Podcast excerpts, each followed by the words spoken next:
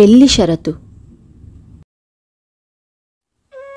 వసంతగిరి రాజైన చంద్రకాంతుడు యువకుడు అవివాహితుడు. అతడు ఒకనాటి సూర్యోదయం వేళ ఒంటరిగా గుర్రం మీద దాపులనున్న అరణ్యానికి వాహ్యాలికి వెళ్ళాడు. అక్కడ ఒకచోట కోనలో స్నానం చేసి గూడంకేసి వెళుతున్న ఒక చెంచు యువతి అతడి కంటబడింది. ఆమె సౌందర్యం ముఖంలోని నిర్మలత్వం అతన్ని బాగా ఆకర్షించాయి. చంద్రకాంతుడు రాజప్రసాదానికి తిరిగి వచ్చాడు. అతడిలో ఆ చెంచు యువతిని వివాహమాడాలన్న కోరిక బలపడసాగింది. అయితే ఒక దేశానికి రాజు అయిన తను ఇలాంటి వివాహం చేసుకోవడం భావ్యంగా ఉంటుందా అన్న సంశయం కలిగింది.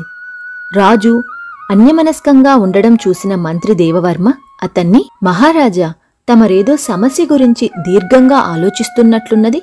అదేమిటో నేను వినవచ్చునా? అని అడిగాడు.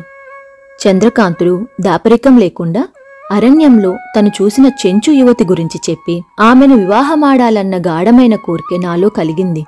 కాని ఒక దేశానికి పరిపాలకుడైన నేను ఆ పని చేయడం ఎంతవరకు ధర్మసమ్మతంగా ఉంటుందని ఆలోచిస్తున్నాను అన్నాడు.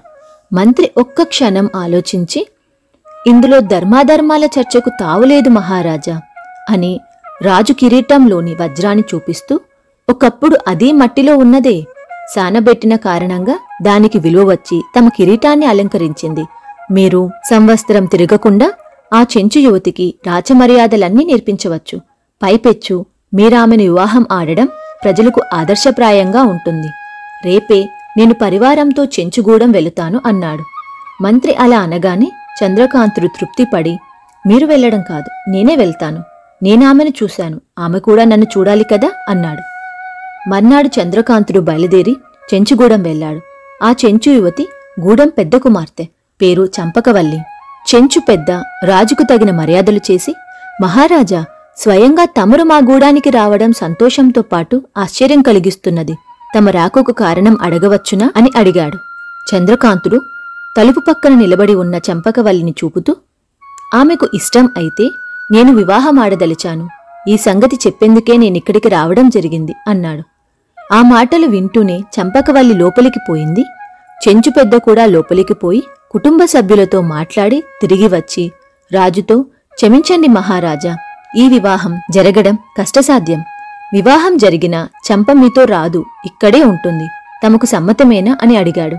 ఆ ప్రశ్నకు చంద్రకాంతుడు ఆశ్చర్యపోతూ వివాహం అయ్యాక నా భార్య నాతో రాజప్రసాదానికి రాకపోతే ఇక వివాహానికి అర్థమే ఉండదు అని చెప్పి నగరానికి తిరిగి వచ్చాడు.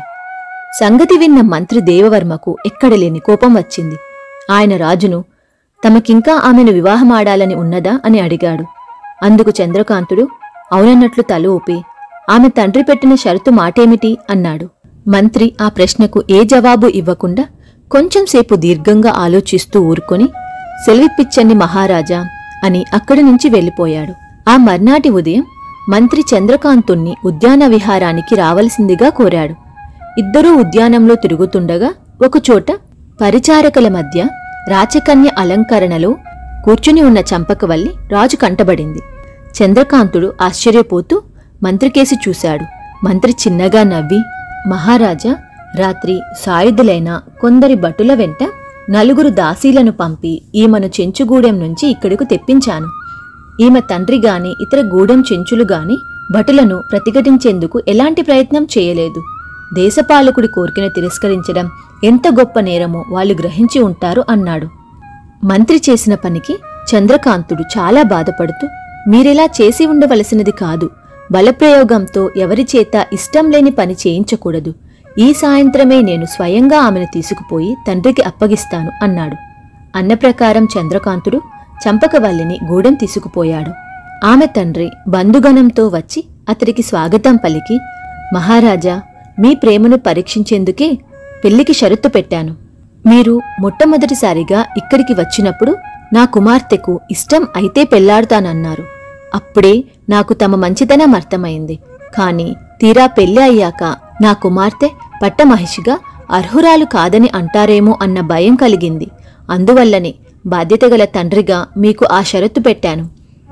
ఏ స్త్రీకైనా భర్తతోడే లోకం. ఆ సంగతి నాకు తెలియంది కాదు అన్నాడు. అది విన్న చంద్రకాంతుడు పరమానందం చెందాడు. కొద్ది రోజుల తర్వాత అతడికి చంపకవల్లితో వైభవంగా వివాహం జరిగింది. అంతవరకు చదువు సంధ్యలు రాచమర్యాదలు ఏమాత్రం తెలియని చంపకవల్లి సంవత్సరం తిరగకుండానే గురువుల వల్ల తగిన శిక్షణ పొంది రాజుకు తగిన పట్టమహిషి అన్న పేరు తెచ్చుకున్నది.